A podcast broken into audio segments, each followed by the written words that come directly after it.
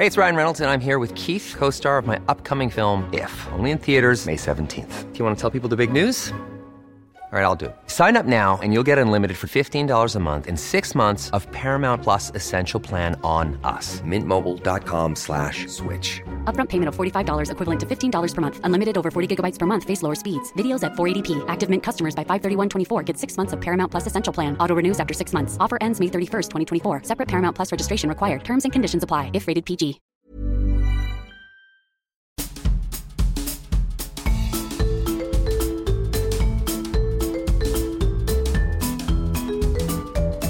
Vous écoutez le podcast de So Sweet Planet. Je suis Anne Greff et je vous propose des rencontres autour des thèmes des droits humains, de la culture et de l'environnement. Dans ce nouvel épisode de So Sweet Planet, je reçois Anne-Sophie Novelle, journaliste indépendante, auteure et réalisatrice. Anne-Sophie est spécialisée dans les questions d'environnement et d'écologie et elle est l'auteur de plusieurs livres. Je l'avais déjà reçue sur Sweet Planet pour parler de l'un d'entre eux, Les médias, le monde et nous, qui explorait déjà beaucoup de sujets passionnants sur la façon dont on fabrique et dont on consomme l'information. Je suis ravie de l'accueillir à nouveau aujourd'hui pour nous parler de son nouveau livre, L'enquête sauvage, pourquoi et comment renouer avec le vivant. Une belle aventure qui nous invite à la suivre dans ses pas, ses émotions et sa tête au travers d'un parcours initiatique qui a le bon goût de ne pas se prendre trop au sérieux, mais pour laquelle, cette aventure, pour laquelle Anne-Sophie Novelle a mené une enquête riche et rigoureuse pendant plus d'un an, allant aussi bien sur le terrain rencontrer celles et ceux qui sont en lien ou qui éveillent à ce lien au vivant par différentes méthodes, que des scientifiques qui nous donnent aussi pas mal de clés, un éventail d'approches variées donc que l'on explore avec plaisir. Anne-Sophie Novelle aime transmettre et donner envie d'agir. Bonjour Anne-Sophie. Bonjour Anne. Alors, est-ce que tu peux nous expliquer un petit peu ce qui t'a amené à écrire ce livre? Parce que je crois qu'il y a eu tout un contexte qui a fait que finalement, euh, tu t'es lancé dans cette aventure. Il y a plusieurs choses en effet, j'en listerai trois, mais euh, quand ça a commencé euh, au printemps 2020, euh, je venais de terminer mon tour de France sur cette question des médias. Pour laquelle on s'était rencontrés. donc un sujet qui m'a occupé pendant quatre années et j'avais besoin de me poser. Donc je me suis posée. Avec le confinement, c'était rendu encore plus facile. Euh, c'est à ce moment-là aussi que euh, la revue suisse La Salamandre et le mouvement des colibris sont venus me voir en disant voilà, on veut lancer une collection de livres, on aimerait te confier une aventure sur notre rapport à la nature. Et euh, moi-même, j'avais envie de renouer aussi avec ces thématiques que je n'avais pas investiguées depuis un petit bout de temps. C'est un peu ma spécialité. C'est pour ça que je suis devenue journaliste. Oui. Et me retrouvant comme ça sur pause avec cette, cette proposition euh, voilà, et j'ai été aussi face à moi-même dans le sens où je me suis rendu compte que j'avais beau travailler sur ces questions euh, de climat, d'environnement euh, depuis une quinzaine d'années. J'avais une connaissance de papier très intellectuelle de ces sujets, mais pas du tout une approche euh, sensible, quoi, à bien connaître les différentes espèces d'arbres ou d'oiseaux. Et oui, comme une personne qui vit à la campagne en permanence. Voilà, la petite urbaine que je suis devenue avec le temps, parce que j'ai grandi en Bourgogne, j'étais quand même voilà dans le semi-rural. Mhm. Mais euh, je me suis coupée moi-même de, ce rapport euh, à notre environnement, à ce qu'on appelle la nature, entre guillemets. Et donc, euh, l'idée était de dire quel récit pourrait-on faire alors qu'aujourd'hui, les penseurs, les experts, les scientifiques sont nombreux à nous alerter sur la manière dont on s'est coupé du non-humain et du reste du vivant. Et donc le challenge était de dire bon bah voilà j'ai une quarantaine d'années, je suis maman, j'ai un métier qui m'occupe euh, voilà à 100% voire 200% de mon temps. Et, euh, on, et on a ces invitations là. Mais de quoi s'agit-il et comment je peux faire à mon échelle, mais aussi quand on comprend ces enjeux, qu'est-ce qu'on peut faire pour aller encore plus loin? Et pour aider les autres peut-être à aller aussi plus loin. Oui, mais au début de l'enquête, euh, euh, j'avoue que j'ai, voilà, je savais pas où j'allais amener. C'est comme dans chaque, euh, dans chaque investigation, il y a une question de départ, et puis après, bah voilà, on investigue, on fait ses recherches, on, on ouvre des pistes qu'on peut arrêter, comme on n'en soupçonnait pas certaines. Et donc pendant six mois, j'ai vraiment eu l'impression d'avoir voilà, à la machette dans, dans, la jungle en train de défricher une espèce de chemin. Et, et, puis un jour, voilà, je me suis rendu compte que le sujet poussait en moi, mais vraiment littéralement. C'était pas factice, c'était pas juste une commande, c'était vraiment une, quête que je vivais de l'intérieur et qui m'a fait me poser plein de questions. Donc j'étais moi-même devenue le cobaye de ma propre, euh, de ma propre quête. Donc c'est, ça a été très riche pour moi cette expérience, ça a été assez transformateur. Oui, et c'est ça qui est intéressant pour nous parce que effectivement c'est vivant, on peut dire. L'enquête en elle-même est vivante, est-ce qu'elle est en, permanence. il y a vraiment une évolution et on sent en évolution. Est-ce que tu peux nous décrire euh, en quelques mots comment tu as choisi tes expériences et les personnes que tu as suivies sur le terrain et aussi comment tu as choisi les experts et les scientifiques que tu es allé interroger? Parce qu'il y a une, richesse et une diversité de personnes avec lesquelles tu interagis qui est vraiment euh, intéressante. J'ai été au total voir une petite centaine de personnes, euh, je crois, euh, dans le cadre de cette enquête. il y a eu plusieurs phases. Il y a eu la phase où dans, voilà, chaque fois que je, fais ce, genre de travail, euh, je, n'aime pas euh, refaire ce que d'autres font déjà très bien par ailleurs. Mm. Donc je passe un petit moment à m'imbiber, à lire ou à me renseigner énormément sur ce qui a déjà été fait sur le sujet. Euh, donc voilà, ça, ça a été la, première étape. La seconde a été un peu forcée par les différents, euh, pas confinement, mais les restrictions de déplacement qu'on avait, ce qui fait que c'était pas plus mal. J'ai fait d'une force quelque chose qui aurait pu être une faiblesse dans l'enquête, mais j'ai aussi, je me suis aussi interrogée sur bah, qui aux alentours de chez moi euh, a une approche du vivant qui pourrait être intéressante. Et qui puis-je trouver euh, dans le monde associatif ou voilà, dans, les scientifiques euh. Donc j'ai aussi été voir aux alentours. Et puis, Donc chez toi, c'est dans le sud-ouest. Je suis dans le sud-ouest, à 25 km de, Bordeaux. oui, pardon. Je suis voilà, dans une région qu'on appelle l'Entre-deux-Mers. voilà, pas très loin de Saint-Émilion, Libourne, donc une région assez viticole, avec des gros problèmes autour des pesticides, par exemple. Et, et beaucoup de chasse aussi, faut en parler. Et, euh, et, du coup, euh, voilà, il y avait cette dimension-là. Et puis, au niveau des expériences, j'ai été un peu. Euh, je me suis laissée aller parce que je voyais comme récit sur l'affût, par exemple, ou même le bivouac, ou dans tous les récits, euh, on part comme ça avec un sac, et moi je l'avais jamais fait, donc en fait c'était aussi cette expérience-là. Oui, on va en parler. Euh, Natacha Bigan, qui est, qui, avec qui je travaille beaucoup, euh, habite dans le Jura, elle m'a dit bah, Tu ne feras pas cette enquête sans venir me voir, et je vais te faire rencontrer nombre de photographes naturalistes, tu vas venir avec moi, on va bivouaquer sous la neige, et voilà, on a fait plein d'expériences comme ça, toutes les deux, et ça a été tellement riche de passer ce temps-là avec elle. Euh, parce qu'elle est graphiste et photographe euh, amatrice. Oui. Et euh, voilà, donc en fait, c'est pour ça, j'ai vraiment été faire plein de choses très différentes. Et un matin, je me suis levée, où voilà, ça, ça c'est comme une solution en chimie, ça, ça se précipite.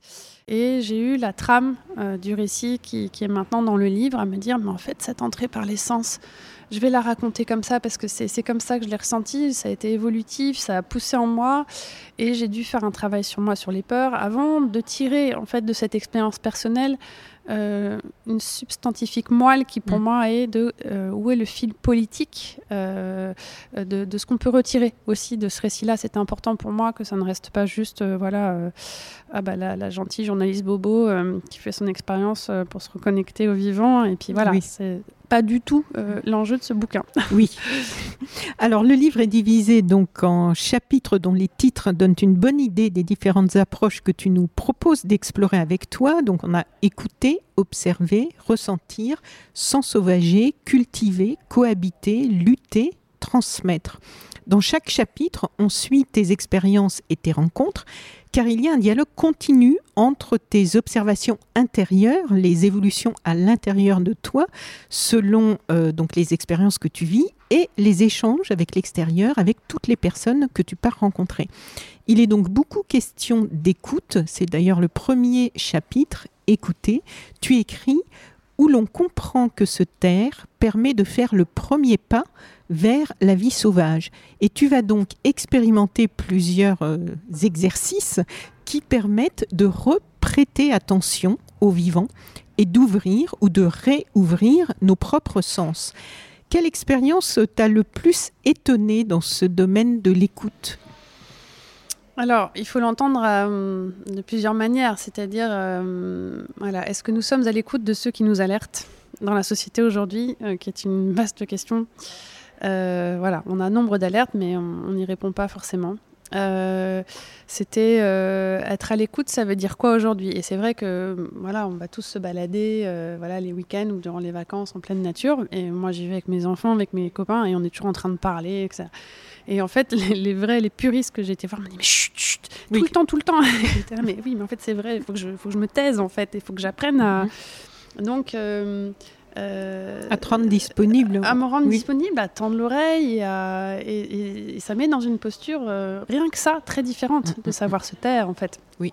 Et, euh, et, du coup, maintenant, je ne peux plus faire autrement. C'est vrai que j'ai appris à ne plus trop parler dans ces moments-là pour tendre mon oreille, pour la laisser traîner, comme disent les, les personnes que j'ai rencontrées. Et, et je me suis rendu compte qu'on était trop bruyant, en mm. fait, et, mm, que, mm, et que ce sens de l'écoute, il est finalement très important. Euh, et que même dans le débat public aujourd'hui, c'est quelque chose qui nous manque. On ne s'entend plus nous-mêmes. Donc comment est-ce qu'on pourrait entendre le reste du non-humain euh, alors qu'on n'y prête plus du tout attention. Donc cette écoute, c'est aussi cette façon de prêter attention, de tendre l'oreille à se dire, bah voilà, et ce que disent en fait euh, les bioacousticiens que j'étais rencontrés et les ornithologues, parce qu'en fait, mon entrée au-delà de l'écoute, c'est celle des oiseaux, euh, auxquels je prêtais pas plus attention que ça, mais je, me suis rendu compte que ces messagers-là étaient les plus importants. Mais on pourrait parler, parler pareil d'insectes pollinisateurs. C'est qu'en fait, euh, l'érosion euh, de cette biodiversité, on va dire, voilà, fait que petit à petit, c'est le silence qui s'installe. Et quand on réalisera qu'à force de ne plus être à l'écoute, le silence s'est installé de manière définitive, on n'aura plus que nos yeux pour pleurer. Parce que cette euh, richesse-là, euh, ce sera juste euh, envolé, pour le coup, définitivement. Et c'est ça aussi le message de ce premier chapitre, qui est de dire, bah, à force de, voilà, de ne plus tendre l'oreille, il sera trop tard, mais vraiment beaucoup trop tard. Et, le, et le bioacousticien le dit bien, il dit pendant le confinement, je me suis régalée mais euh, il y a des silences qui vous, donnent la chair de poule. Euh, notamment dans la Beauce où il n'y a plus de biodiversité. Et c'est vrai que ce vide-là, parfois, dans certains endroits, je me rends compte que ça ne chante pas ou il n'y a, pas la richesse. Et souvent, je me dis, mais comment était-ce avant, du temps de mes grands-parents quand ils étaient jeunes? Euh, Je pense qu'on entendait, et moi-même, je pense qu'à l'échelle de ma petite vie, de quand j'étais petite en Bourgogne euh, ou en Savoie quand j'allais en vacances, je devais entendre différemment euh, voilà, cette biodiversité, ce qui grouillait en forêt. Et, voilà. Et ce sens-là, en fait, est très précieux pour moi parce que voilà, on n'y prête pas attention non plus, alors que c'est une formidable porte d'entrée dans le, dans le sujet. Et alors, il y a une, une des personnes justement que tu as rencontrées pour ce chapitre que j'avais euh, aussi mm. euh, euh, interviewé pour So Suite Planète, que j'aime beaucoup, enfin qui m'a vraiment, je trouve qu'il y a une capacité à transmettre, parce que c'est aussi la richesse du livre, d'être allé chercher des personnes qui ont cette capacité de nous communiquer un certain enthousiasme aussi dans cette quête. Je pense à Fernand de Roussen, qui est donc, je suis en train de chercher le nom de son audio naturaliste, je crois, hein, le, terme exact et euh, qui est très sensible à mm. tout ça, parce qu'il y, a vraiment une question de sensibilité, mm. et qui euh, racontait aussi que pendant le confinement, justement, il avait pu en profiter, parce que d'un seul coup, il y avait tout un tas mm. d'oiseaux, enfin on en a beaucoup entendu parler, hein, que, qui se sont euh, comme réveillés, et en fait c'est aussi nous qui nous, sommes, réveillés en faisant moins de bruit, voilà, comme tu le dis on Faisait, on faisait moins de bruit, du coup on les a plus entendus. Oui. on s'est rendu compte que lorsqu'on fait du bruit, les oiseaux sont obligés de chanter plus fort euh, pour s'entendre et communiquer entre eux. Euh, donc on, prend de la place. on prend trop de place. Et, la pollution sonore, en fait, pareil, c'est un sujet dont on ne ah parle bah, pas. On va en reparler. Mais, euh, la pollution sonore a des impacts, en fait, alors, et sur nous, bien sûr, mais aussi sur le reste du vivant. Donc cette porte d'entrée-là, elle, est vraiment pour moi très importante. Alors le fait qu'il y ait un mix permanent entre tes expériences personnelles et des données euh, factuelles recueillies auprès d'experts et de scientifiques donne un ensemble très riche et très intéressant. On apprend beaucoup de choses surprenantes qui éveillent euh, la lectrice ou le lecteur au vivant déjà avant de faire nous-mêmes des expériences un peu plus euh, sur le terrain, si on le souhaite, euh, au vivant, à son fonctionnement, à notre fonctionnement. Donc, j'aimerais donner deux exemples qui illustrent ça. J'ai été très surprise de lire, par exemple, page 29, justement, on est dans la continuité de ce que tu étais en train de dire. Notre pollution sonore est telle que les biologistes ont même commencé à étudier son impact sur la faune et la flore À court terme, le bruit chasse les pollinisateurs et les insectes. À long terme, il réduit de manière quasi définitive le nombre de jeunes pousses, selon une étude publiée dans Proceedings of the Royal Society B. Les scientifiques américains qui l'ont réalisé ont étudié des arbres exposés pendant 15 ans à un niveau élevé de bruit artificiel au Nouveau-Mexique. Ils ont notamment observé une réduction de 75% de jeunes pousses de pin à pignon dans les zones bruyantes par rapport aux zones plus calmes. Et je voudrais terminer pour donner à nos auditrices et auditeurs une idée de, tout ce qu'ils peuvent apprendre en lisant ton livre, page 30. Tu veux nous le lire? Alors, une analyse de 500 études consacrées à la pollution sonore sous-marine, parue en février 2021 dans la revue Science, montre à quel point le développement des activités humaines a plongé les océans dans un brouillard acoustique. Ces 50 dernières années, l'accroissement du fret maritime a multiplié par 32 les bruits de basse fréquence sur les grandes routes du commerce mondial l'augmentation des émissions de CO2 provoque une acidification des océans qui, par ricochet, permet au son de voyager désormais sur de plus longues distances. Conséquence, une perturbation des écosystèmes marins et une augmentation du risque de mortalité, sachant que les sonars militaires et les détonations produites pour sonder les sols ont l'impact le plus grave. Ils provoquent surdité, échouage massif et mort en série de mammifères marins. Quand on lit ça, rien que ces trois passages hein, qui sont déjà au début du livre, je me disais qu'en fait c'est vraiment important d'avoir des données comme ça parce que renouer avec le vivant, en fait, ça passe aussi par du savoir. En fait, c'est toute l'ambition du, livre et merci de le souligner parce que c'était ce que je voulais faire passer et j'étais pas sûre d'y être arrivée. Donc si tu l'as ressenti, c'est que, que ça marche quand même. C'est le sensible et le savant. C'est l'école journalistique euh, qui est la mienne. Euh, que, voilà, le sensible et Et le savant. C'est-à-dire ah euh, comment est-ce qu'on va allier la connaissance en effet scientifique les données euh, que l'on a avec euh, une histoire du témoignage, une étoffe en fait de, vécu et de récit. Et, et, je crois que si l'on a l'un sans l'autre, ça ne fonctionne pas. Quand je dis voilà, on a les scientifiques qui nous alertent, le récit, le récit, scientifique, il existe depuis une cinquantaine d'années. Il, est de plus en plus alarmiste parce que le temps se réduit euh, dans la fenêtre de tir qui est la nôtre. Euh, et, mais juste mettre des chiffres comme ça ne suffit pas. Euh, il nous faut de l'émotion. On est cette fameuse espèce fabulatrice qui a besoin de, de récits et d'histoires. et donc de cette étoffe de, de, vécu, cette étoffe voilà, de euh, narrative. Euh, et c'est pour ça que c'était un mode d'écriture que j'avais jamais exploré et sur lequel bah, j'ai travaillé euh, pour cette enquête sauvage. C'était voilà comment tisser ces liens entre ce que j'apprends en lisant ces articles scientifiques qui alertent sur en effet cette pollution sonore et les impacts des activités humaines sur l'érosion de la biodiversité et la manière dont on empêche le vivant de, de progresser par notre activité. Et euh, et ma compréhension de ces enjeux et ma propre façon d'écouter euh, tout ça. Donc c'est pour ça que c'est que des petits liens qui sont faits comme ça au fil du récit euh, et qui montrent qu'on doit avoir ces deux forces-là, le sensible et le savant. Mais effectivement, je me disais en, lisant le livre que ça avait dû être beaucoup de travail parce que tu crées les ponts et les liens en permanence entre tes propres questionnements et les choses aussi que tu peux acquérir tout au long de ces expériences. Et donc sur tes propres expériences, tu partages avec sincérité et humour tes propres limites. Mm. Il y en a beaucoup. Tes limites, on, se reconnaît aussi. Hein. Enfin, mm. moi, je me suis reconnue dans pas mal des limites euh, que tu exprimes. Tu partages aussi tes doutes. Tu n'hésites pas à afficher une bonne dose d'autodérision et à te présenter comme une urbaine déconnectée, mais déterminée à se reconnecter à ce vivant. Et on sent que quelquefois, ça te demande de gros efforts pour poursuivre cette quête. Et lorsque tu dois te lever très tôt pour partir mm. dans la nuit, le froid, le givre, dans un environnement qui semble assez hostile. On sent que ça relève du défi hein, par moment.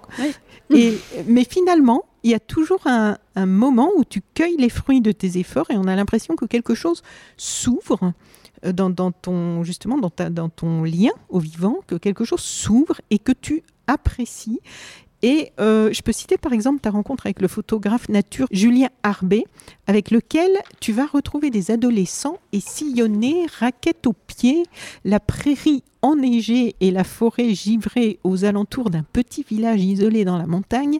Et tu écris à la fin Je suis avec un poète qui ne triche pas. avec ces photos, il offre une ode à toutes ces vies qui ne sont pas les nôtres et qui nous font être ce que nous sommes.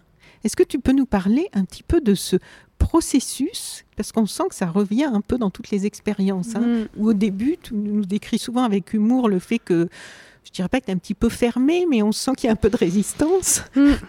Et puis, euh, comme euh, visiblement il y a aussi beaucoup de bonne volonté, on sent que quand même, tu, quelquefois tu dis mais qu'est-ce que je fais là? Mm. C'est très tôt le matin, il fait encore nuit, il fait froid, on sent que... et puis rien ne se passe souvent de ce qui est attendu. et là, on sent un, certain dépit.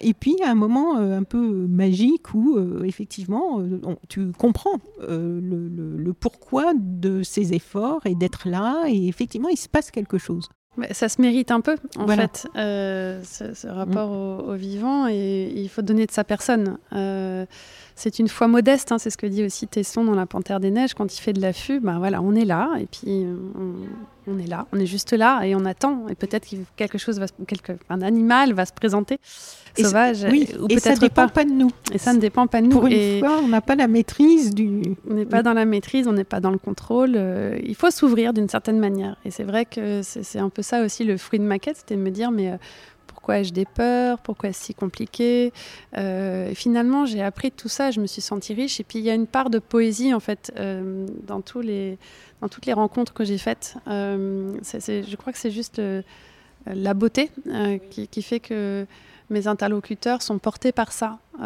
et qui sont subjugués par ce qu'ils regardent. Ils sont passionnés. C'est vrai que dans le Jura, euh, chez Natacha, dont, je parlais, avec ses amis qui sont ornithologues ou qui travaillent au parc ou qui ont tous des passions pour le lynx, pour le loup, pour... Euh, voilà, on peut parler de ça des soirées entières et, pour eux, c'est la meilleure des séries Netflix que de, que de comparer leurs photos ou autres. Et, euh, et, je voulais raconter ça aussi. Oui.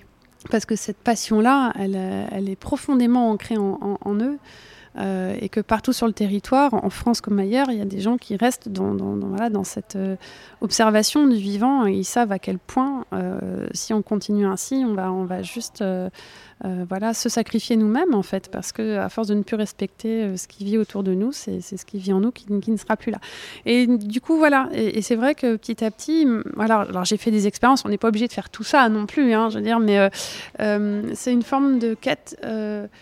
Euh, aussi dans, une part de une forme d'humilité. Mm. Euh, je veux dire, euh, j'avais besoin de me confronter à ça. Alors, je, ne pouvais pas aller, comment dire, faire l'aventurière. on a beaucoup de récits comme ça du rapport à la nature, et, j'en parle un peu parce que c'est souvent très masculin. C'est la wilderness, le monde sauvage où on prend des risques et on se retrouve face à un ours. Et voilà, on peut avoir ce type de récit.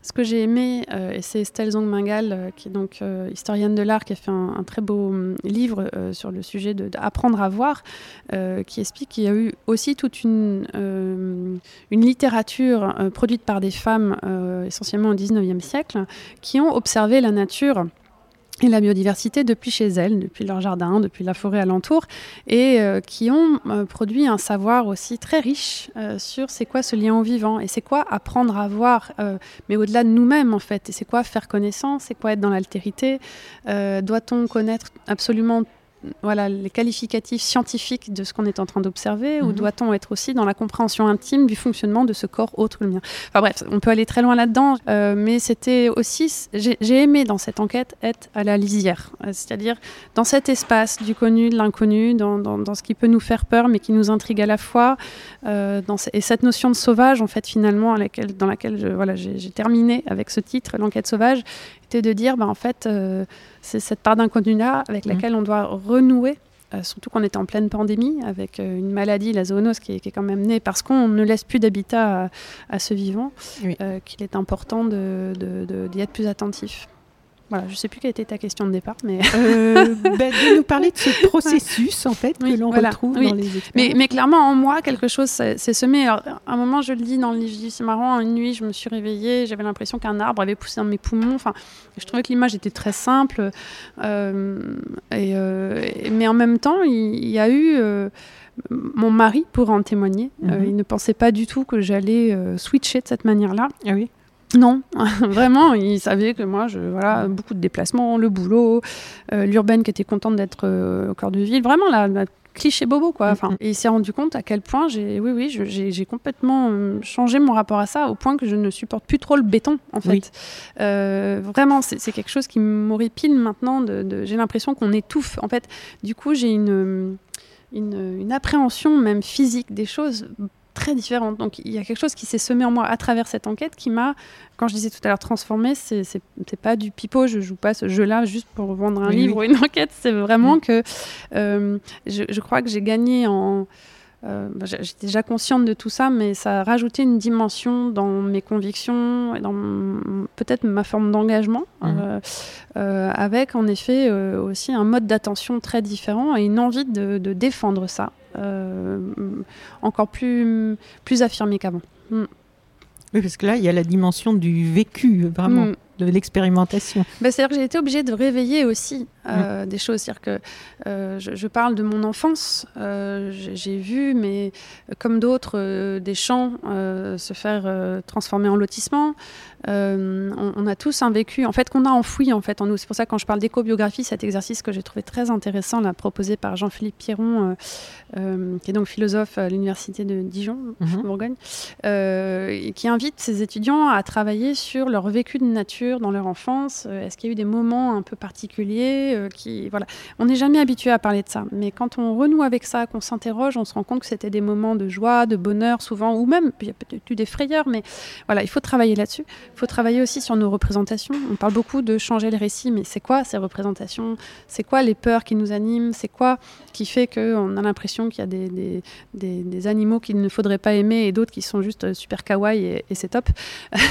mais voilà, je caricature un peu le propos, mais, euh, euh, mais le fait d'aller puiser en tout ça, moi, m'a fait réfléchir sur, euh, bah, à l'échelle de ma petite vie, de voilà, les choses ont tellement changé, mais c'était comment à l'époque de mes parents, c'était comment à l'époque de mes grands-parents. Puis en fait, quand on regarde les arbres phylogénétiques, on réalise comment l'humain s'inscrit dans l'arbre dans du vivant, de, de, voilà, qui a 4 milliards d'années d'évolution. Enfin, et, ce logiciel-là qu'on est en train de détruire en aussi peu de temps, c'est juste plus possible de tolérer ça. Euh, et c'est pour ça que j'avais aussi ce chapitre sur la lutte, en fait. Comment est-ce qu'on lutte aujourd'hui contre ce qui se passe? Qu'est-ce qu'on peut faire, en fait? C'était très important de, de, politiquement s'emparer de ça. Et c'est très compliqué parce que nous sommes tellement déconnectés que ça n'apparaît plus comme une priorité.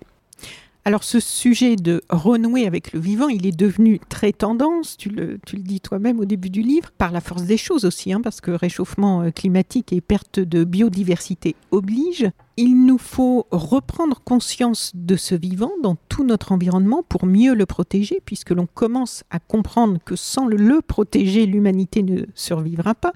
Donc cette prise de conscience est une bonne chose. Et par contre, on voit aussi fleurir un peu tout et n'importe quoi dans ce qui est devenu un phénomène euh, de mode et il n'est pas toujours facile de s'y retrouver. Et je me demandais, est-ce que tu as retranscrit toutes tes expériences ou est-ce que certaines n'étaient pas assez euh, concluantes ou est-ce qu'il y a eu des expériences, euh, je te demanderai pas de les nommer, mais hmm. qui était. Euh, euh, je n'ai pas pu tout mettre, mais c'est pas parce qu'elle ne me paraissait pas intéressante, c'est qu'à un moment j'en avais tellement qu'il a fallu faire un choix et que j'ai été accompagnée aussi par mes, mes deux éditeurs euh, qui m'ont aidé à prendre du recul quand on a trop le nez dans, dans l'écriture et dans, dans ce qu'on a pu effectuer. Donc j'ai dû avoir des petits renoncements, des rencontres que j'avais faites qui me plaisaient beaucoup, mais pour eux, ils trouvaient qu'il n'y avait pas forcément une valeur ajoutée et qu'il fallait plutôt laisser de la force au récit principal. Euh, donc il y a un écueil que j'ai voulu éviter, euh, c'était celui de tomber dans des approches qui relèvent trop pour moi du développement personnel. Euh, ça, clairement, euh, j'ai pas voulu euh, aller là-dedans. Il y en a qui le font très bien. Et je conçois qu'on puisse avoir besoin de ça. Et, c'est une approche. Mais c'est pas, c'était pas ce vers quoi je voulais aller. Mais ça existe, il faut le savoir. Je sais pas ma cam, entre guillemets. Peut-être que j'y viendrai. La vie, voilà, fait que parfois on a besoin de passer par là aussi. chacun a sa sensibilité. Donc c'est pas du tout un jugement quand je dis ça. Mais c'était pas mon propos parce que si on dit euh, vivant nature égale développement perso, c'est pas pour moi la justesse de la manière dont je souhaitais l'approcher.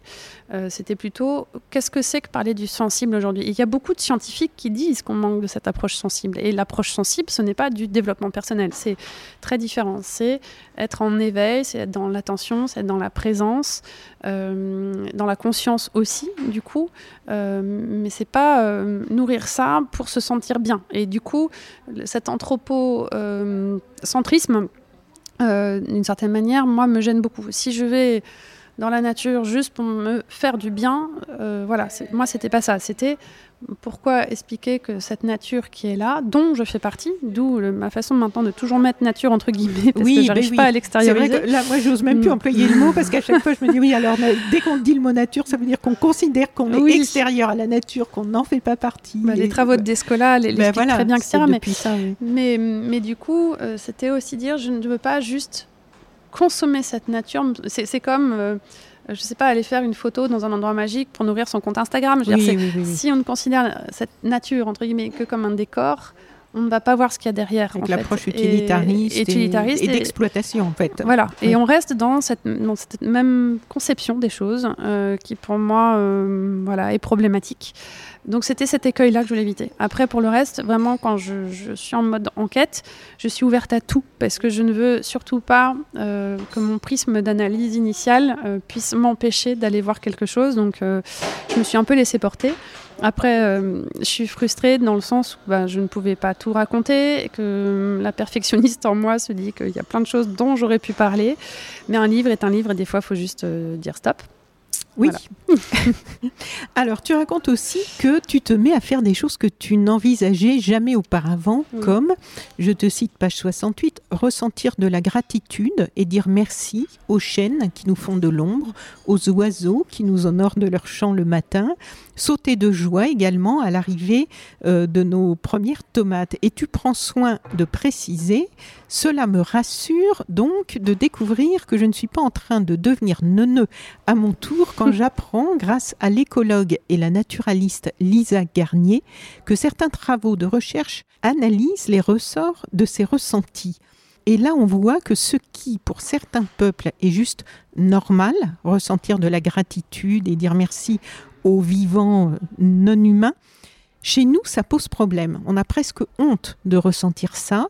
Et pas que toi, hein, je pense qu'on connaît tous ça. Et en fait, je me disais, c'est quand même assez dingue de penser que ça n'est pas normal. Ou comme tu dis, c'est neuneux.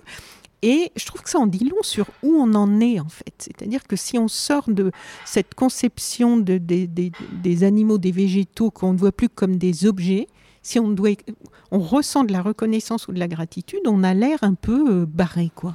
Ah oui, mais c'est parce qu'on est déconnecté, parce qu'on n'a plus cette attention-là. Mais dire, moi, je jette la pierre à personne. Euh, quand on grandit au milieu du béton ou des tours et que on a d'autres préoccupations euh, parce qu'il faut vivre et manger et travailler pour gagner sa vie. On n'a pas le temps euh, d'être attentif à ça. Euh, et, c'est parce qu'on est coupé de ces dimensions-là qu'on ne peut plus y prêter attention. Et puis les écrans occupent maintenant une place majeure dans nos vies. Mes étudiants en école de journalisme, je leur fais toujours un, un cours sur l'histoire de l'écologie politique et je leur dis mais euh, voilà, dans les années 40, 50, enfin, voilà, au début du XXe siècle, euh, il n'y avait pas euh, l'électricité comme on peut avoir, il n'y avait pas ces occupations divertissantes que l'on a maintenant. On était plus en lien parce que quand il faisait nuit, il faisait nuit. Enfin, voilà. Mais comme dans encore pas mal de pays dans le monde d'ailleurs. Exactement, bien sûr. Donc, mais, et, du, coup, du coup, on était plus attentif aussi au rythme des saisons. on était voilà, la population restait quand même grandement agricole, au champ. Enfin, et, donc, progressivement, la, la modernité a voulu que les métropoles prennent de plus en plus de place, que le secteur tertiaire se développe, et qu'en plus les, ressources vivrières soient plus euh, voilà, produites ailleurs dans un système mondialisé. Enfin, c'est pour ça que c'est très euh, politiquement important d'avoir en, tête cette déconnexion, a aussi cette dimension-là. Et poussé à l'extrême, quand on voit la façon dont sont traités les animaux aujourd'hui dans les abattoirs et l'élevage intensif et tout ça, on se dit, faut-il quand même être déconnecté pour ne ressentir aucune empathie, pour ne pas considérer mm. cette souffrance. Mais je, voyais là encore des vidéos de L214, de violences faites dans les abattoirs. C'est consternant de voir ça. C'est Et que ça continue depuis le temps qu'ils sortent des vidéos. Oui, ça continue, mais les ouvriers qui travaillent dans ces abattoirs euh, sont confrontés au système là aussi. C'est-à-dire qu'on emprisonne un, être euh, vivant que l'on veut faire rentrer dans une case en ne lui permettant pas de voir la lumière du jour, en, allant en plus le, mutiler. Euh, voilà, même si ces pratiques sont maintenant désormais interdites, certaines perdurent encore. Et, mais j'ai envie de dire, ce rapport au vivant, je vais faire un parallèle qui va peut-être heurter des consciences, mais dans les fossoyeurs, qu'est-ce qu'on, voilà, nos vieux, nous les avons aussi mis dans des structures qui euh, nous déconnectent de, la réalité de, la mort, de la vieillesse et de la vie. Exactement. Et, donc, ce, des objets. On, peut tirer ce fil en, fait très loin. Euh, et, euh, et, du coup, comme on nous cache ça, on se rend pas compte que. C'est pour ça que dans le livre, il y a ce passage où je vais rencontrer un chasseur, parce que voilà, été étonnée de rencontrer quelqu'un qui me disait je suis un amoureux vivant, mais j'ai quand même oui. un, fusil. Donc j'ai passé une journée avec lui, euh, et, donc il m'explique son rapport à la chasse. C'est très, c'est un peu la séquence Marcel Pagnol que en plus j'avais relu un peu avant. Mhm. Euh, je, je, cautionne toujours pas euh, son approche, mais c'était très fertile comme échange. Mais il me disait mais moi je fais ça, je consomme pour moi mes amis, je n'achète jamais de viande euh, euh, comme ça, issue de, de, de, ce système en fait agro-industriel. Et je me disais, bah, finalement, il est en prise. Bah, si on devait arriver à s'entendre un jour sur ce fameux débat de la chasse, et il y a de nombreuses pratiques qu'il faut abolir, ça c'est certain. On ne va pas résoudre ce débat du jour au lendemain, et je ne veux pas rentrer, euh, c'est pas ici le propos, mais c'était pour expliquer qu'il faut être dans la nuance aussi, dans la complexité de, voilà, de ce que ça signifie et en effet, euh, quand, on recommence à être plus attentif, on, peut être surpris des, réactions qu'on peut avoir. Et donc, quand je dis je, suis neuneu à mon tour, c'est aussi parce que je, parle un peu avant de cette séquence euh, de, personnes qui font de l'observation participative euh, pour le Spipol, euh, qui donc peuvent passer 20 minutes devant un, petit buisson pour photographier les insectes pollinisateurs. Et ces gens-là ont été transformés vraiment dans, leur vie. L'attention qu'ils ont portée à ce travail participatif fait pour Viginature, on dit que ça avait chamboulé leur vie parce que cet exercice qui est presque qu'on pourrait assimiler à de la méditation, en fait, leur a beaucoup appris sur euh, voilà, c'est quoi être attentif. Et, c'est cet effet waouh dont parle Lisa Garnier divinement bien, mais comme d'autres, en ah fait, euh, comme Anne-Lise. On va euh, revenir sur, sur elle aussi. Il y, a plein de travaux qui sont faits où, voilà, et, et, là aussi, l'éco-psychologie, c'est quelque chose qui est un domaine de recherche très récent, qui pourrait être sur une lisière. Là aussi, il ne faudrait pas trop tomber dans le développement personnel, mais qui apprend beaucoup sur, ben, en fait, euh, sur, cette connexion, sur ce lien en fait qui nous unit et qu'on a oublié, qu'on a enfoui ou qu'on n'a pas du tout cultivé. Oui. Et dans la lignée de réfléchir euh, justement à comment et où on se positionne par rapport à tout ça, j'ai bien aimé, tu l'as évoqué déjà un petit peu, euh, que tu nous fasses part de tes interrogations tout en adoptant une approche ouverte sur certaines expériences vécues par d'autres. Je pense à l'homme au chevreuil. Mm. Euh, Geoffroy Delorme qui a développé ou réveillé des capacités qui nous échappent complètement et que lui maintenant il, est capable d'utiliser. En quoi son expérience euh, t'intéressait?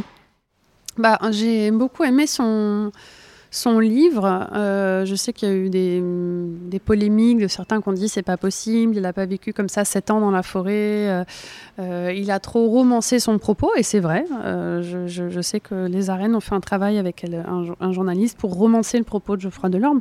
Donc j'avais aussi besoin d'aller voir derrière le récit quel était ce personnage, comment il vivait aujourd'hui. Et le voir in situ dans, dans sa forêt du bois de, de, de bord. Et, euh, hum, et, donc c'est quelqu'un d'assez jovial euh, qui parle volontiers de, son expérience et, et, qui en effet a été transformé par l'essence dans sa façon de, devenir chevreuil lui-même. il s'est ensauvagé de cette manière-là. Et pour moi, c'était essayer de comprendre, parce que c'était dans ce chapitre justement sur les ressentis. Il a appris à voir différemment dans la nuit, à sentir différemment, à manger autrement, en ne se servant pas que, mais essentiellement de ce qu'il trouvait à portée de main euh, à travers la cueillette sauvage. Euh, il a dû aussi euh, bah, voilà, résister aux, intempéries, enfin vivre voilà, et se débrouiller. Alors, et, interagir aussi. Et avec interagir, bah, oui. C'est-à-dire qu'il a fallu que, bah, voilà, euh, moi maintenant, c'est vrai quand je vais me balader, je, ne mets plus de parfum. Je me dis, faut, j'ai de toute façon une odeur qui va être repérée, mais n'en rajoutons pas. Mais lui, voilà, il explique à quel point, voilà, il a fait très attention à, ses vêtements, comment il a fait pour son hygiène. Enfin, il y, a un degré de détail dans ce récit qui est juste euh, fascinant et qui, et qui apprend beaucoup aussi. Alors c'est marrant parce que doit y avoir une partie aussi de, cette expérience un peu survivaliste qui, est intrigante, euh, mais aussi de comment est-ce qu'on se débrouille quand on est, euh, quand on revient à notre corps, à notre seul et unique corps. Euh, le petit animal humain que nous sommes, en fait, est très très mal équipé. On n'a pas de bonnes griffes, on n'a pas de bonnes dents, on n'a pas de, on n'a rien pour se tenir chaud si on n'a pas de vêtements. Enfin, vraiment. et, là aussi, c'est se mettre dans une posture expérientielle qui permet de relativiser beaucoup de choses. Mm, mm. Euh, donc nous, on est doté d'un bon cerveau qui nous a permis de développer des outils et du coup après de développer euh, ce que Jean Covici appelle des esclaves énergétiques qu'on met à notre service et qui font qu'on est en train de tout, tout, tout bousiller. Mm-hmm. Mais remis comme ça dans notre corps en pleine nature, euh, la posture n'est plus du tout la même. Donc voilà, c'est un peu tout ça que je voulais aller voir avec, avec Geoffroy Delorme. Oui. Et, tu cites une phrase qui, est, tellement pleine de bon sens, une phrase de Geoffroy Delorme, quand on vit dans la nature, il devient impossible de scier l'arbre qui nous nourrit. Mm, oui. Ça semble tellement simple, dit comme ça, et, évident. Il est parti parce que euh, à Borlouvier, là où il est, euh, la gestion forestière est telle que ben, la, forêt où il habitait a été, euh, il y a eu des coupes rases. La forêt a changé, il s'est confronté aussi aux problématiques de la chasse, euh, il ne pouvait plus non plus continuer à vivre euh, comme ça, isolé du monde, mais ça, pose tout un tas de questions. Et donc son récit, son expérience me paraissait euh, voilà, intéressant, c'était un récit parmi d'autres. Et alors, est-ce que tu peux nous dire quelques mots de ces travaux de l'écologue et naturaliste Lisa Garnier, qui analyse les fameux ressorts de ses ressentis de gratitude, de reconnaissance?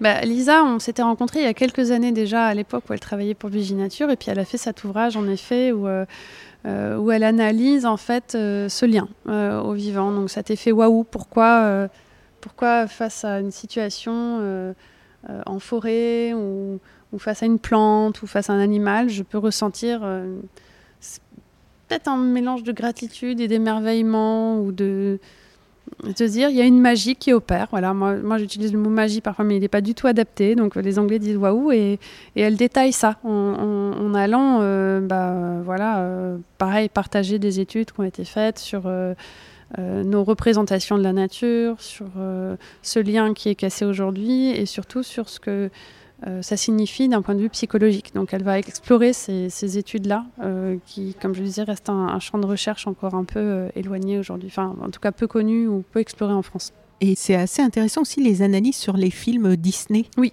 exactement. Elle va, elle va regarder l'évolution de la représentation de la faune et de la flore dans les Walt Disney, dans les dessins animés, mais aussi dans la musique et, euh, montre à quel point bah, ça s'est appauvri. Euh, Greenpeace avait fait d'ailleurs une campagne de communication que j'avais trouvé très chouette il y a quelques années, où il reprenait la bande, euh, le teaser du roi lion en enlevant tous les animaux, pour justement essayer d'interpeller le, le, téléspectateur sur, bah oui, en fait, on est en train, il y a tellement d'extinction d'espèces aujourd'hui que si on devait refaire le, rejouer le roi lion, ça serait plus pareil. et alors c'était Walt Disney, je, je trouve, pour avoir mes, petits loups aujourd'hui, qu'il y a aussi des efforts qui sont faits par d'autres euh, d'autres types de dessins animés et que voilà, je, ne voulais pas à travers ça jeter la pierre, mais scientifiquement parlant, quand euh, euh, les, travaux ont été faits, je crois que c'était au Muséum national d'histoire naturelle que cette étude a été faite, et eh bien ça, ça, veut dire beaucoup parce que culturellement, euh, ça veut dire qu'on fait grandir nos enfants dans un univers où ils n'ont plus cette représentation-là. Donc, ça ne leur paraît plus naturel. C'est ces petites musiques qui disparaissent euh, au fil du temps. Donc, on ne les entend plus, donc on ne les voit plus, donc on n'est plus attentif. Et donc, si on ne connaît pas, on ne défend pas. Et, euh, voilà. Et on ne peut pas. on peut pas s'emparer de quelque chose qu'on ne connaît pas et qu'on n'a pas appris à aimer. Voilà. Voilà. par, rapport à la façon dont on considère le vivant, donc humain et non humain, pour reprendre la façon dont on formule ça aujourd'hui, autour de nous, cette façon dont, on considère le, vivant et euh, à, ressentir de la gratitude, à reconnaître leur rôle, leur importance pour notre propre survie. Il y a eu beaucoup de réflexions sur le sujet ces dernières années. Et on a vu se former toute une ébullition intellectuelle dans la lignée des travaux de de Philippe Descola et de quelques autres, on en a parlé, comme tu le résumes d'ailleurs très bien, page 82-83. Et là, il est question des mots et du langage, et tu dis que devant toute cette palette de nouvelles sensations, tu t'es sentie orpheline des mots. Hmm. Est-ce que tu peux nous en dire quelques mots bah, En tant qu'autrice, euh, journaliste, euh, il y avait bah, justement dans les parties du livre qui ont, qui ont été supprimées, il y en avait une très longue où je parlais même de Proust, euh, parce qu'il y avait Anne Simon qui a beaucoup travaillé sur sur les récits de Proust et la représentation en fait justement du, vivant non humain dans, les récits euh, les écrits de Proust, euh, entre autres. Et en effet, notre langue s'appauvrit euh, parce qu'on regardez, ah, ce joli arbre qui est là. oui, oui. c'est quoi cet arbre? C'est un. c'est très platane, oui. c'est un châtaignier, c'est un, un merisier, c'est un frêne. voilà, on n'a plus ce degré de détail alors qu'on connaît toutes les marques de fringues possibles et inimaginables. Voilà, pareil pour les oiseaux, pareil pour. voilà, on n'a plus cette connaissance sensible, physique de ce qui nous entoure. Euh, euh, et, en relisant Pagnol, donc j'avais lu très petite, et donc cette fois-ci avec ma, fille, je me suis rendu compte qu'il avait un vocabulaire là aussi très riche. Il fallait que je retourne voir dans le dico certains termes utilisés. Et, euh, voilà, donc cette façon de réfléchir à, l'appauvrissement de notre langage par rapport à ce qualificatif qu'est la nature et le vivant m'a bien fait gamberger. et, et, les sensations, et ta palette de nouvelles sensations. Et ma palette de nouvelles sensations. Alors c'est vrai que maintenant, on, a des, auteurs comme Ganal Brecht, euh, qui sur les émotions de la Terre, euh, inventent des nouveaux mots pour euh, qualifier les nouveaux ressentis qu'on peut avoir vis-à-vis bah, du changement climatique ou autre. Mais là, c'était surtout se dire que bah, je n'avais plus les mots parfois pour qualifier, à part dire bah, c'est magique ou c'est un effet waouh. Ok, super, mais va plus loin en fait, dans, dans la finesse de ton attention.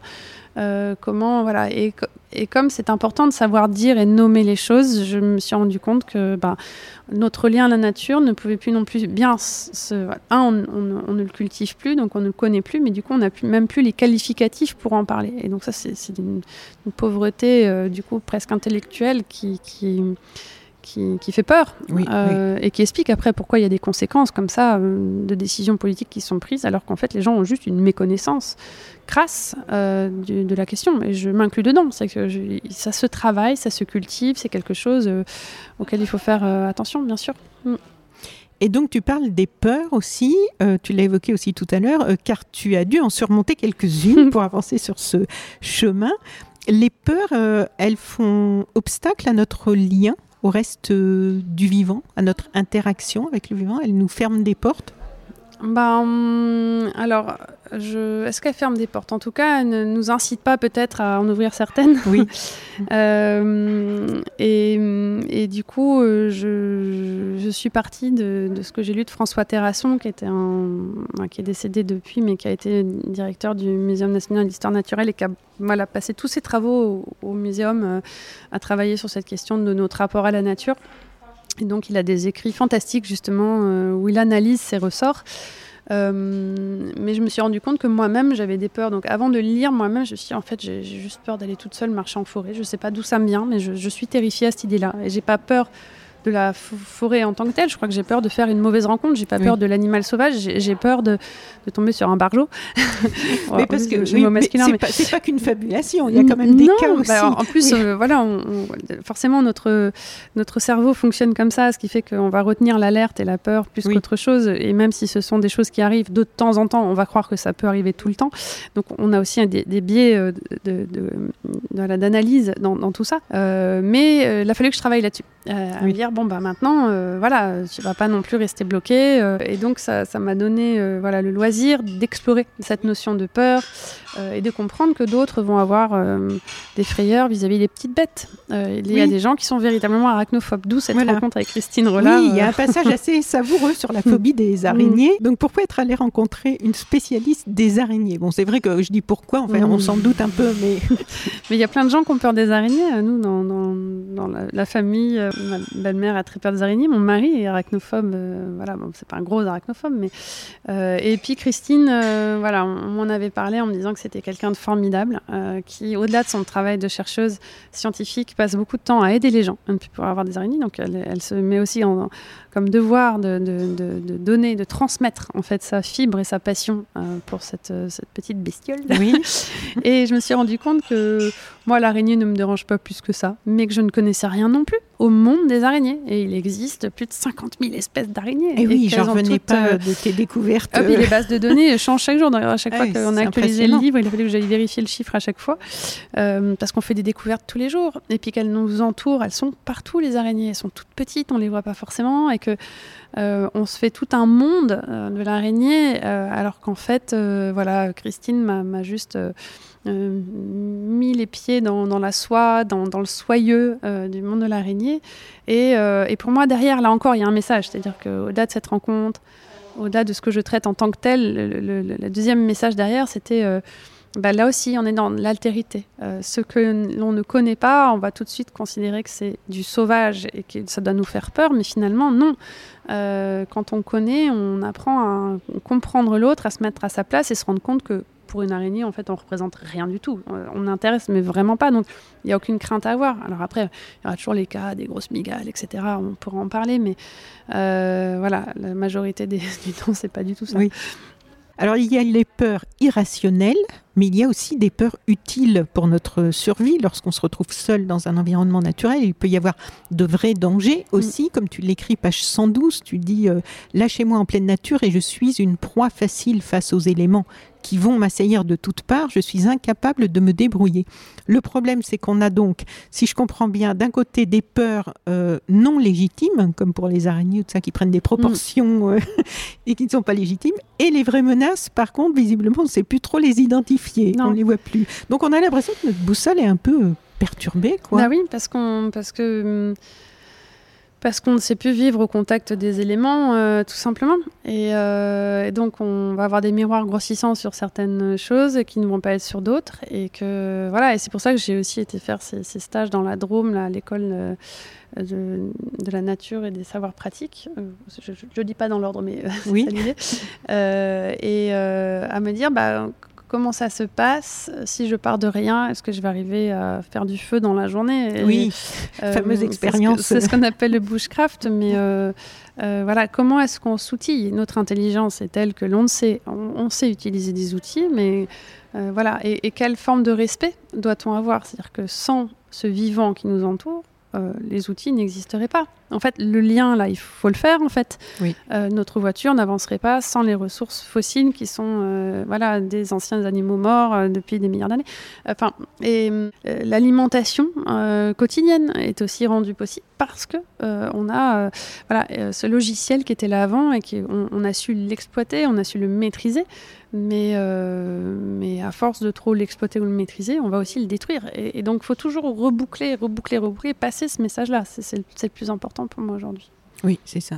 Oui, et, sortir de cette euh, consommation à outrance euh, qui ne respecte ni les limites de la planète, ni les. Et euh, actuellement, il y a aussi toute une mode de remise en avant des peuples autochtones dans mhm. la lignée des, des personnes qu'on a déjà citées.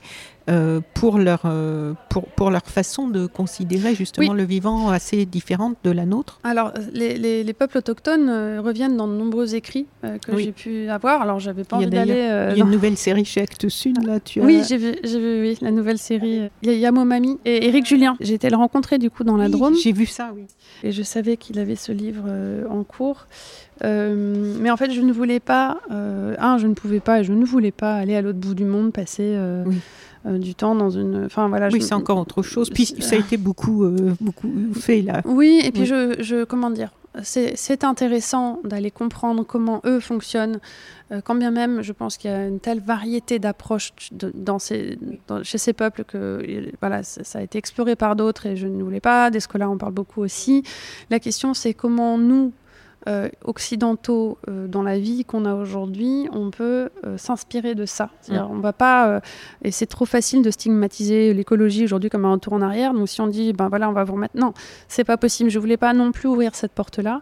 En revanche, dans la Drôme, donc voilà, sur à la, Comtesse avec Eric Julien, Frédéric Aveningen, qui eux ont beaucoup travaillé au contact de ces peuples. Et Frédérica, elle, a, carrément regardé toutes les techniques, entre guillemets, toute leur façon de, se, de cultiver ce lien au vivant. Mhm. Il y, a, y a des, des choses qu'on peut expérimenter riches de ça.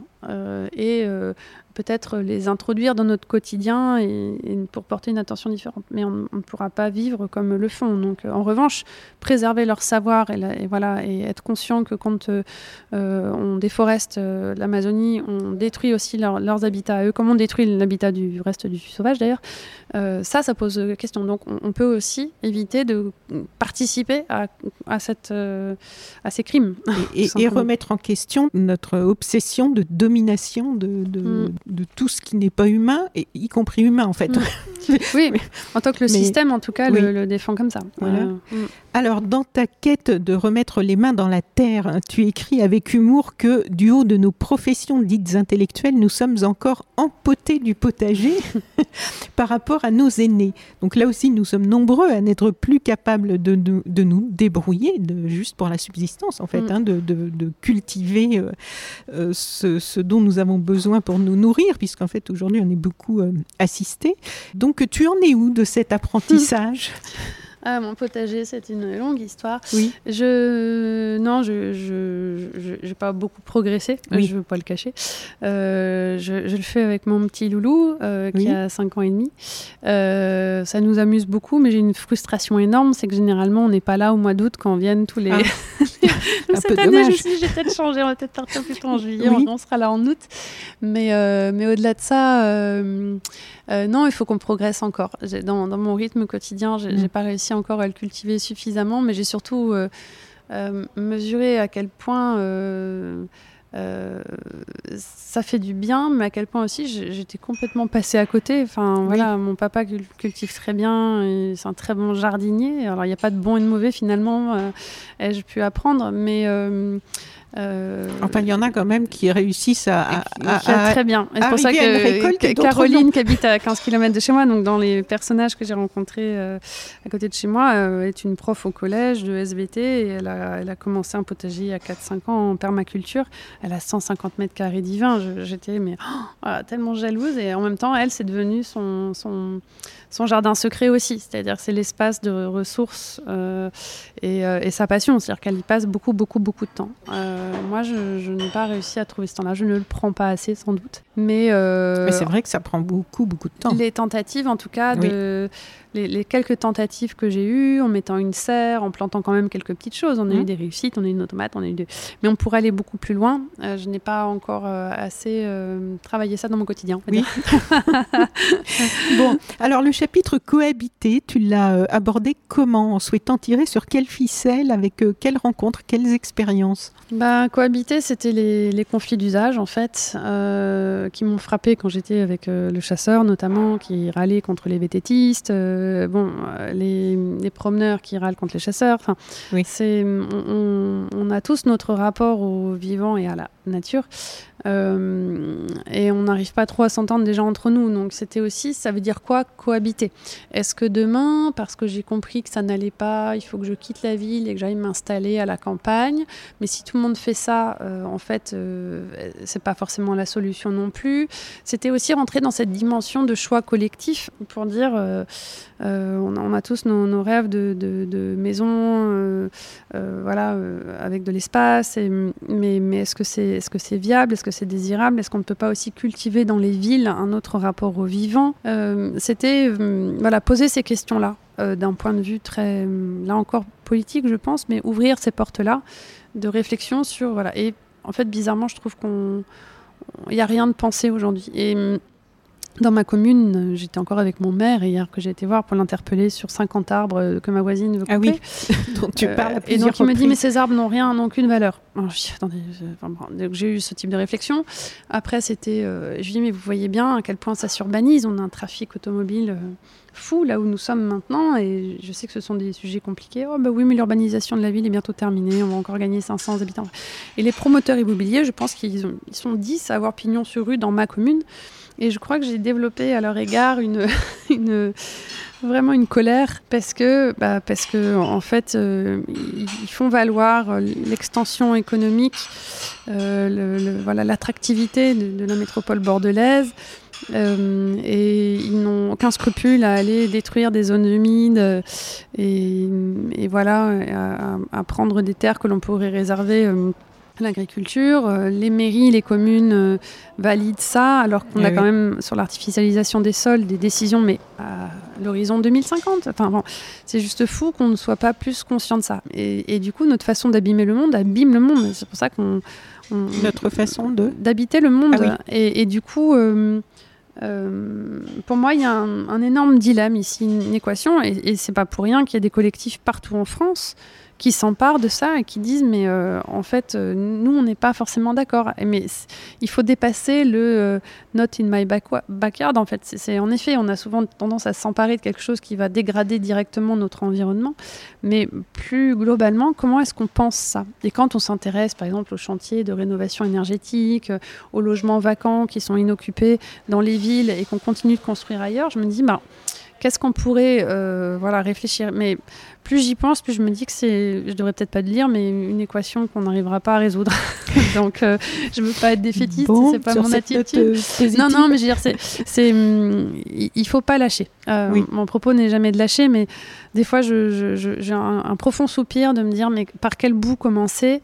Voilà. Mais ces collectifs que j'ai été rencontrés, pour le coup, me, me mettent vraiment euh, je dirais pas en joie, mais en tout cas me remplissent d'espoir parce que nombre de leurs actions fonctionnent. De plus en plus, certains disent mais je ne veux pas de cet entrepôt euh, Amazon ou de cette zone commerciale, c'est pas possible aujourd'hui. Et donc, sans que ce soit des personnes euh, convaincues des besoins d'être écolo aujourd'hui, et il y en a plein. Ce sont des gens qui commencent à, réfléchir et à se dire mais en fait il y a un truc qui tombe rond. Et juste ça, je me dis bon, c'est que on a quand même grandi en conscience dans une bonne partie de la population mais euh, dans le rural, là où je suis, je me rends bien compte que euh, les gens de la ville qui viennent s'installer dans les campagnes, on commence aussi à ne plus les aimer. C'est aussi des intrus. Euh, et c'est ce que je disais à mon maire hier. Je lui ai dit, mais vous vous rendez compte qu'à terme, vous allez aussi créer des. Et dans ma commune, après nous, on est vraiment dans le rural et, ça a majoritairement voté pour les extrêmes, l'extrême droite.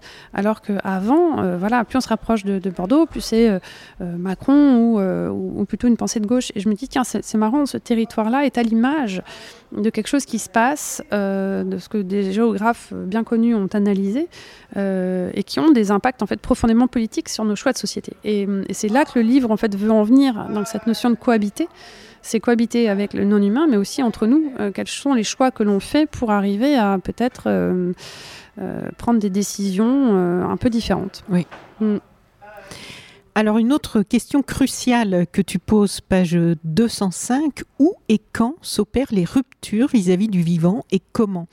Et euh, tu nous parles du fait, entre autres, que les enfants sont de moins en moins en contact physique avec la terre, les animaux, les végétaux, et ça a plein de conséquences. D'ailleurs, ça m'a rappelé euh, le livre de Marie-Monique mm. Robin, La fabrique des pandémies, dans lequel elle interviewe euh, de nombreux scientifiques, puisque mm. le film euh, est en train de sortir maintenant, le documentaire. Et ces scientifiques mettaient aussi le, le, focus sur le fait que c'est assez terrible que les enfants mm. ne soient plus assez en contact avec la terre, mettent les mains dans la terre, et, et que du coup, c'est ce qui permet de développer des, des défenses immunitaires et d'être en, contact avec cette biodiversité et tout ça. Oui, l'hygiénisme. Au-delà de ça, c'est la peur. Euh, la peur de laisser un enfant grimper à l'arbre ou aller gratouiller ou aller toucher. Enfin, euh, et c'est pour ça qu'il y a beaucoup de choses à faire dans, dans, dans, cette notion de transmettre le lien. Euh, moi, quand on me parle de l'éducation des enfants, comme sur le débat, le dernier débat de la présidentielle, il y a peu, euh, voilà, où on dit, euh, bon, c'est les matières basiques. Moi, je pense qu'il est urgent de mettre les enfants dehors, de, de, faire des forêts school où on va, au plus jeune âge, aller leur insuffler l'envie de grimper aux arbres, mm, l'envie d'observer, l'envie de comprendre ce vivant.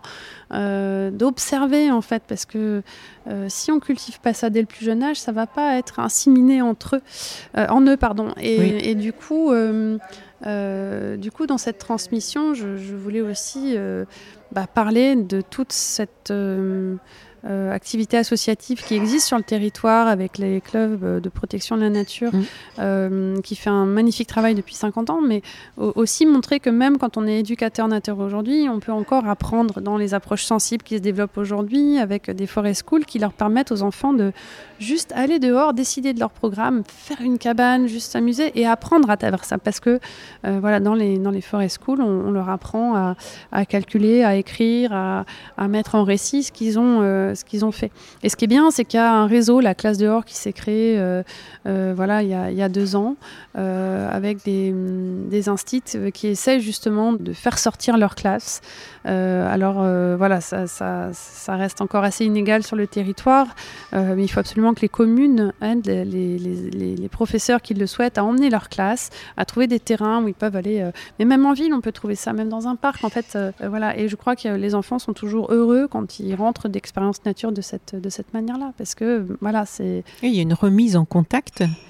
Et parce que c'est vrai que à, à, la campagne, on, on, est euh, dans un milieu mm. rural, on grandit, mm. euh, on, a la, nature partout. Mais, oui, mais euh, surtout les jeunes d'aujourd'hui. Je, veux dire, moi, je, là, j'ai 50 étudiants cette année dans différentes écoles. Oui. Un peu plus de 50 même. Euh, donc ils ont entre 20 et 30 ans. Euh, ils ont grandi avec ces menaces que l'on connaît très bien. Euh, ils savent que voilà, le GIEC fait des alarmes encore de plus en plus sévères, on, mhm. en a déjà parlé. mais ce qu'on peut reprocher aujourd'hui dans, dans, ces approches de la biodiversité, c'est qu'on va parler d'environnement on va euh, du coup neutraliser un peu ce que c'est, c'est quoi l'environnement. On va euh, insister sur le besoin de préserver l'environnement, donc ils sont tous au taquet sur euh, les déchets plastiques dans l'océan. Ok, génial. En effet, il faut parler de ça parce que c'est un énorme problème et heureusement il y a beaucoup de décisions cette année à ce sujet qui doivent être prises, mais euh, du coup, ça n'apparaît que comme un environnement euh, un peu, voilà, qui, qui pour moi, il n'y a pas de vie derrière. On sent pas ça, on n'a pas le lien. Euh, et c'est pour ça que je disais, dans, l'école de mes enfants, ils font plein de choses, les maîtresses sont géniales, mais une des premières sorties organisées pour les tout petits cette année, c'était pour aller ramasser les déchets. Et donc, mon petit loup de 5 ans, voilà, et c'était sponsorisé par une grande chaîne de supermarchés qui, pendant des années, a distribué des sacs plastiques. Et je me disais, mais on marche sur la tête, on fait nettoyer la nature, entre guillemets, par nos gosses qui sont pas responsables de ça. Et en plus, c'est du sponsoring qui. Euh, et je me suis dit, mais ah, j'avais juste envie de crier, à me dire, mais en fait, et bon, la maîtresse depuis a fait plein d'autres trucs géniaux où justement elle les emmène. Donc c'était pas pour la critiquer elle, c'était juste pour dire, on a ce défaut d'aborder ce sujet par cet angle de euh, protection, nettoyage, alors qu'en fait, c'est pas ça le lien en vivant, ça doit être quelque chose qui passe par euh, l'observation, l'émerveillement, la curiosité, la connaissance, l'apport scientifique qui va voilà, expliquer, raconter des histoires. Mm, mm. Et et, voilà. Et, du coup, cette approche sensible est, très différente. Et donc, pour les plus jeunes, transmettre, c'est aussi ça. Mais ça, c'est aussi, comme je le raconte, à travers d'autres façons de faire, dans l'héritage qu'on va préparer pour d'autres, dans la préservation des terres, etc. Mm. à propos justement des espaces protégés, tu poses une question qui mérite, je trouve, d'être posée car elle suscite de plus en plus de débats.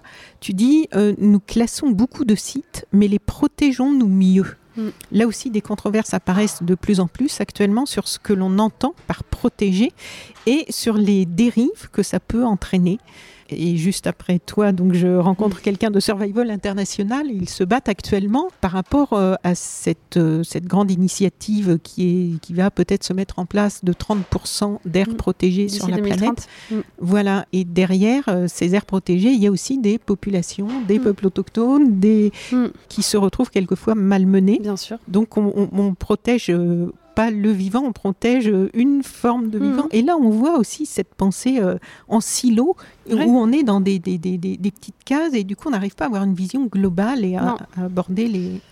C'est pour ça que le livre, je le termine sur, euh, avec Vincent Bretagnol, hein, qui a une, une, belle rencontre aussi dans cet ouvrage, euh, qui donc lui, dans les Deux-Sèvres, avec son laboratoire, 30 euh, 000 habitants, 450 km, euh, où il expérimente justement ce qu'est une protection de la nature euh, faite avec les habitants et avec les contraintes de la vie telle qu'on la vit, avec voilà, nos façons de produire, de consommer. De, voilà, parce que il est important de préserver des espaces sauvages, de réensauvager. Donc c'est ce que disent euh, Béatrice, Gilbert Cochet et d'autres euh, en disant voilà, on va racheter des terres, on ne va pas y toucher. C'est ce que permettent les obligations réelles environnementales de sanctuariser des espaces.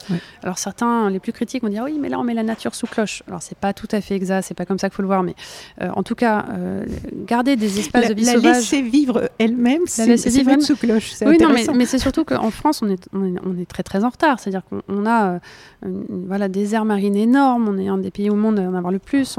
On, a un devoir d'agir là-dessus et en fait, on ne le fait pas bien. Euh, et euh, il y a des pays où il y a 10% de, zones préservées. Euh, là, on en est, je crois, en France à 3%. Donc, on peut vraiment aller plus loin. Et 3%, c'est rien. Les 3%, c'est dans des milieux montagnards où de toute façon, l'homme ne pourrait pas aller vivre ou développer une activité. Donc, donc ça, c'est important. Mais il faut aussi apprendre à vivre avec. Mmh. et donc, ça veut dire que là aussi, politiquement, dans les choix qu'on fait au quotidien, il faut réintroduire la nature en ville. Il faut euh, euh, comprendre que euh, si on la détruit, on, va aussi se détruire une des principales solutions pour lutter contre le changement climatique. Et c'est pour ça que Vincent Bretagnol, j'aime beaucoup son approche, c'est qu'il dit en fait, bon, le changement climatique, on, sait que ça se réchauffe, on peut encore agir, etc. Mais si on ne prend pas en compte la défense du vivant, on va de toute façon avoir accroître la crise climatique. Et donc les enjeux du vivant sont prioritaires par rapport aux enjeux climatiques parce que euh, si on ne fait pas attention à ça, euh, vraiment on va scier la branche sur laquelle on est. Et le pire, c'est que certaines solutions pour répondre aux enjeux climatiques vont aller à l'encontre du vivant. Donc euh, je voulais aussi faire passer ce message, c'est que on a gagné une bataille culturelle dans le sens où maintenant tout le monde parle d'énergie, de climat. Mais le vivant, ça reste encore un, champ euh, qu'il faut, euh, sur lequel il faut se battre en, termes de sensibilisation du, public, mais aussi en termes de prise de conscience des, élus et des, chefs d'entreprise, etc., qui, au quotidien euh, peut-être négligent trop ces aspects-là. Oui. Alors il y a un chapitre donc que tu as intitulé Lutte. Pourquoi un chapitre Lutte dans une enquête mm. sur comment renouer avec le vivant? Parce que hum, parce que c'est une histoire de rapport de force et que sans rapport de force, parfois, on n'arrive pas à faire avancer les choses. Alors euh, voilà, c'était aussi parce que j'ai rencontré des collectifs euh, de citoyens en lutte pour défendre euh, des espaces. Donc ça va être les, zones à défendre, comme la ZAD de Notre-Dame, de Notre-Dame-des-Landes, mais il y, en a plein d'autres.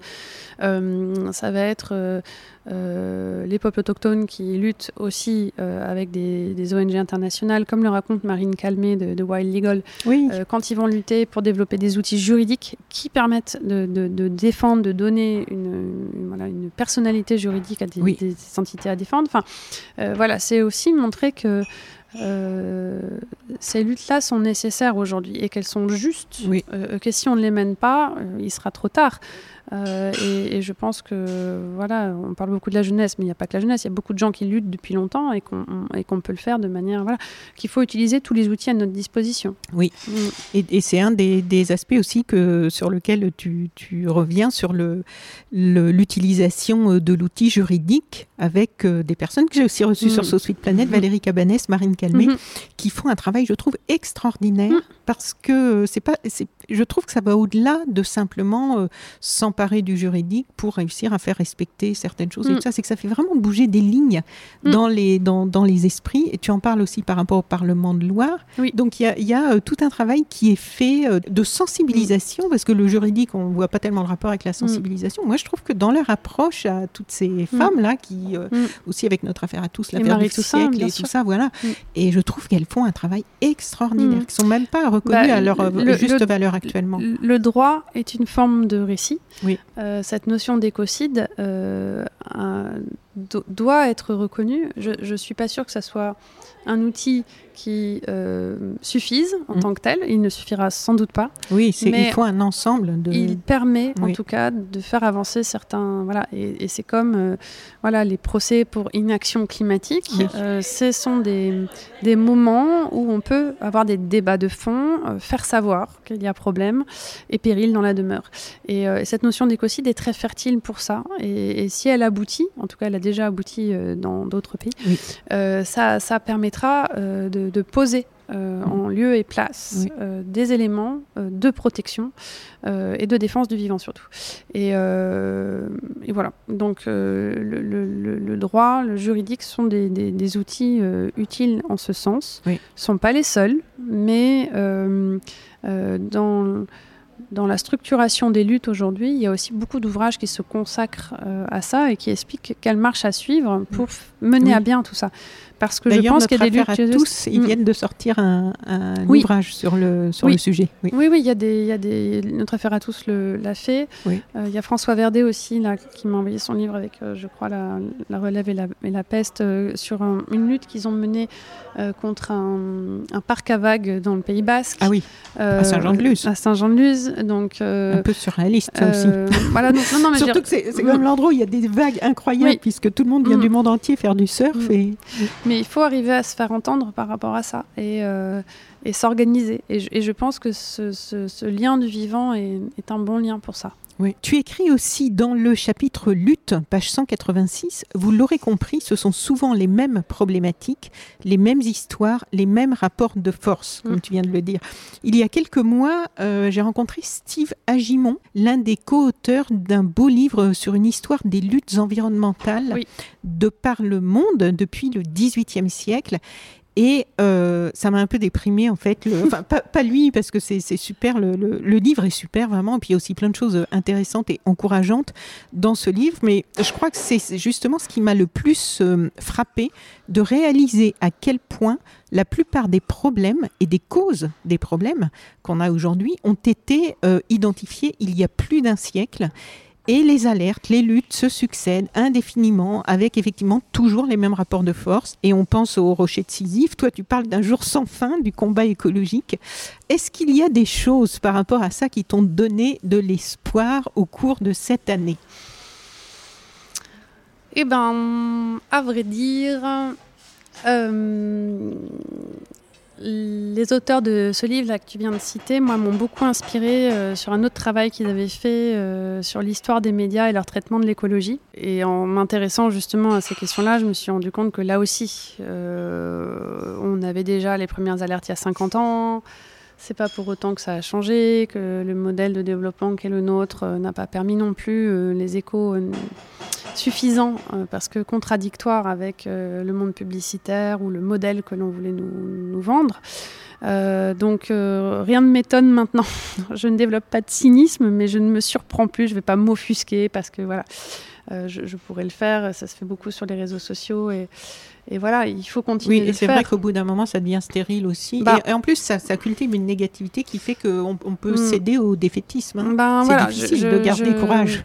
Je pense qu'il faut œuvrer peut-être différemment que si on doit apprendre euh, de cet échec, parce que je, crois qu'on peut parler d'échec aussi, c'est ce que disent les scientifiques, c'est-à-dire que voilà, mais les scientifiques ont réussi à faire entendre un certain nombre de choses, des textes ont pris en compte leurs paroles, c'est un manque de courage politique. Donc en fait, euh, après, je, pense qu'il faut une diversité d'actions. Mm. Euh, que je, n'oppose pas les différents types de lutte et d'actions, ça surtout pas.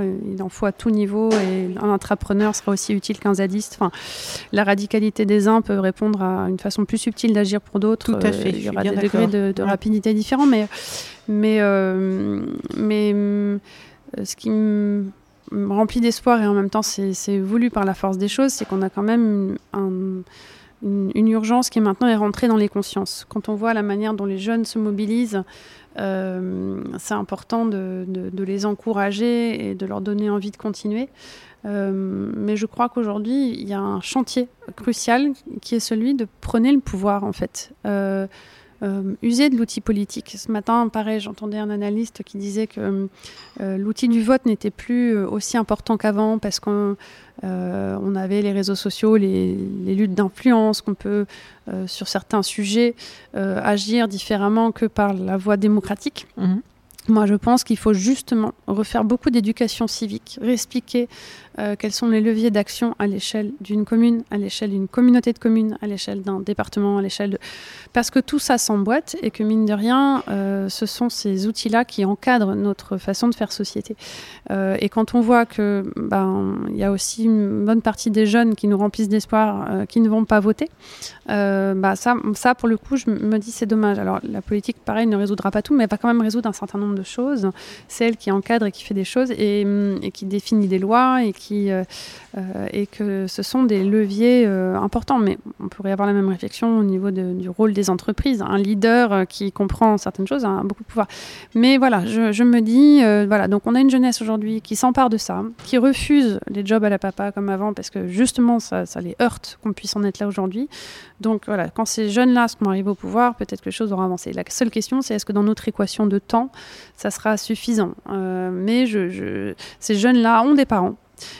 qui voient aussi leur inquiétude grandir et qui, ça ne peut pas les laisser indifférents. Et, j'ai vu dans les manifs, j'ai parlé avec des mamans qui ont 60, 50, 60 ans, qui me disaient bah, Je viens marcher parce que mes enfants sont paumés, ils veulent pas d'enfants, je suis inquiète.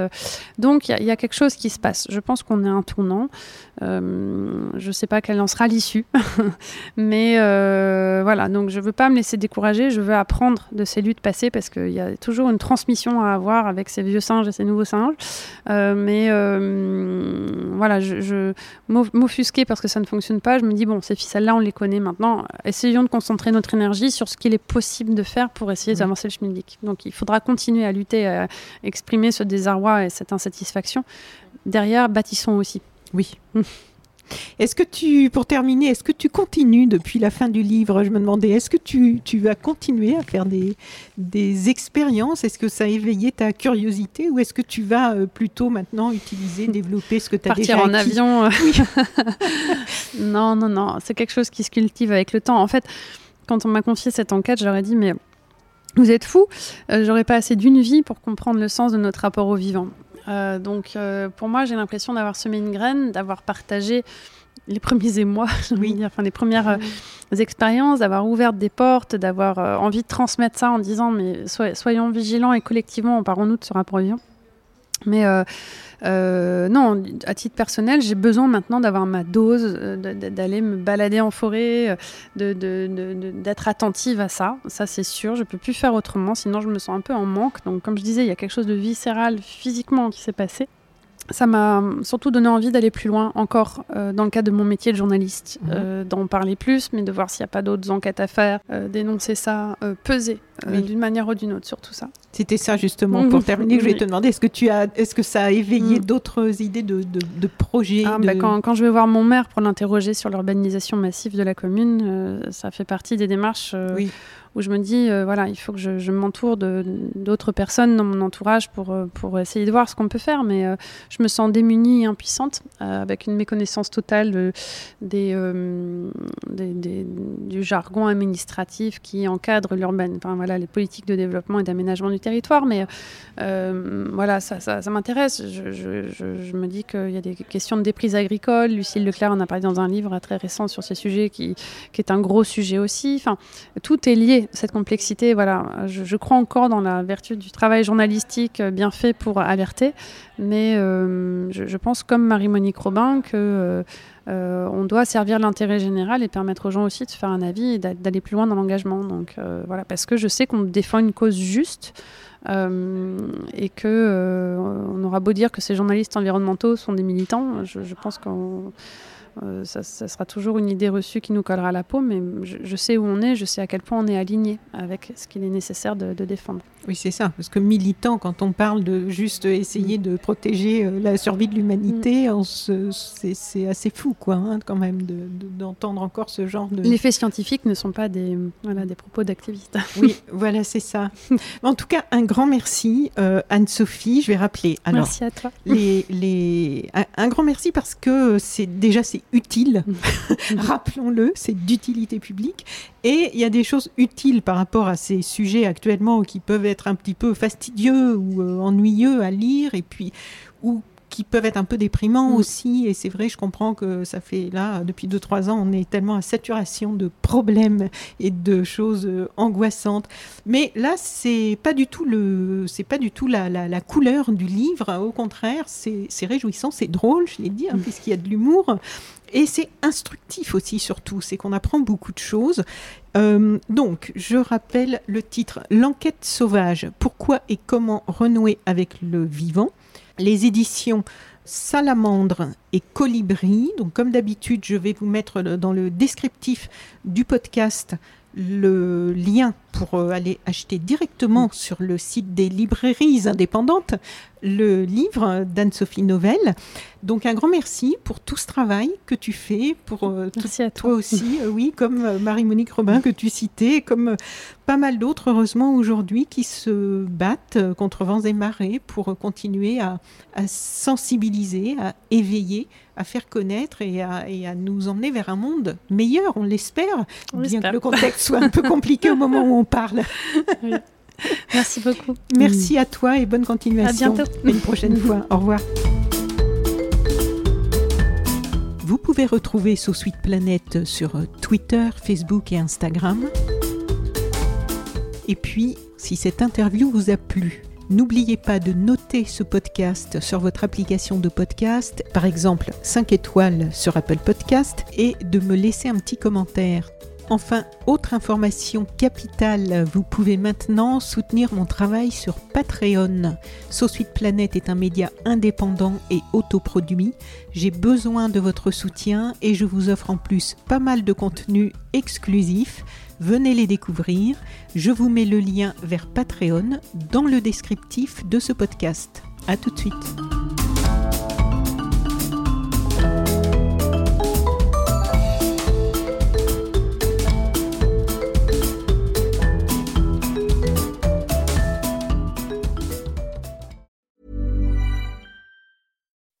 When you make decisions for your company, you look for the no-brainers. If you have a lot of mailing to do, stamps.com is the ultimate no-brainer. Use the stamps.com mobile app to mail everything you need to keep your business running with up to 89% off USPS and UPS. Make the same no-brainer decision as over 1 million other businesses with stamps.com. Use code PROGRAM for a special offer. That's stamps.com, code PROGRAM.